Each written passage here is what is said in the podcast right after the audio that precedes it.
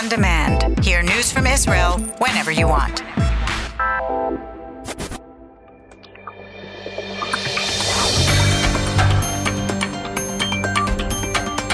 You are listening to the English language news of Kan, the Israeli Public Broadcasting Corporation. Good afternoon. It's 2 p.m. in Israel, Thursday, April the 18th, 2019. This is Nomi Segal with the top news at this hour. Deputy Health Minister Yaakov Litzman says that if all of the parties in the new coalition support passage of the so called French law, which would protect the Prime Minister from facing criminal prosecution for corruption charges, then United Torah Judaism would as well.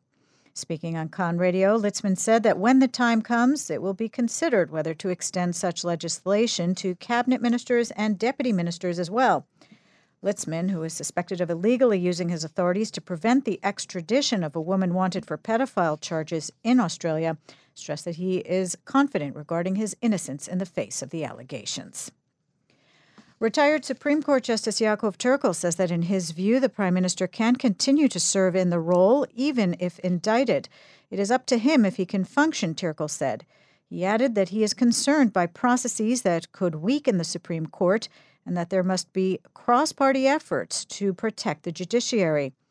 Turkel also said that it would be good if the Justice Minister tried to work with the court as opposed to undermine its status.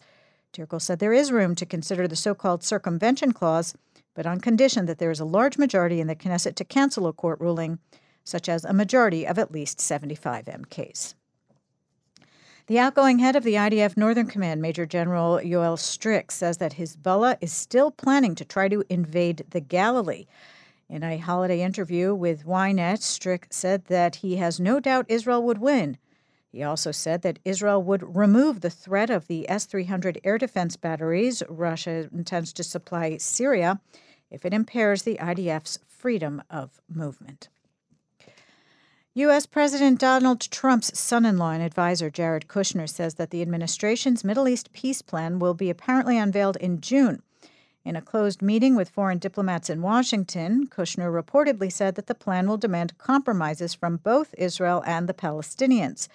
He also said that the plan is divided into a section on economic matters and a section on diplomatic ones. He stressed that it does not endanger Israel's security.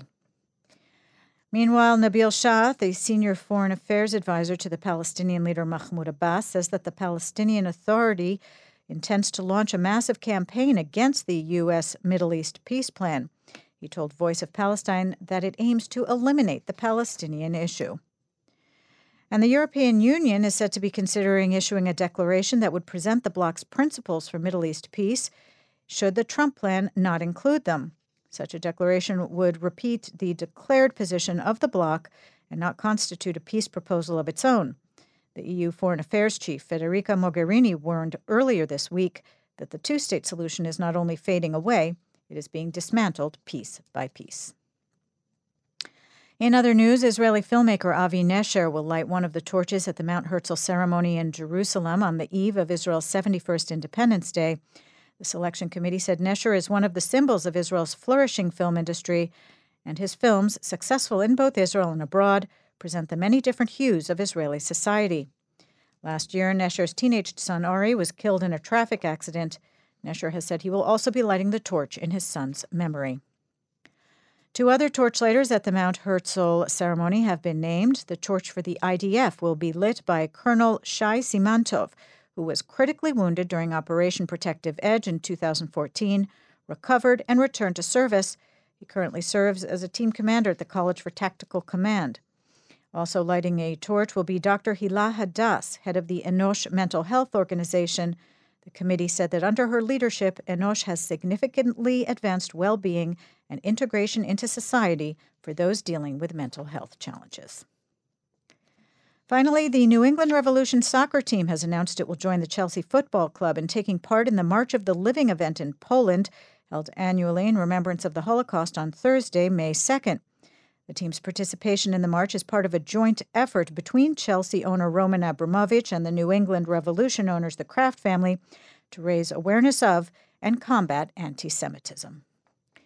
The weather outlook cold for the time of year with a chance of light rain mostly in the north. Tomorrow calls for intermittent rain in the north and possible local rain in the center. Saturday will be cold for the time of year with local rain, most of it light in the north. The maximum temperatures in the main centers Jerusalem 15, Tel Aviv and Beersheba 19, Haifa 17, and in Eilat going up to 27 degrees Celsius.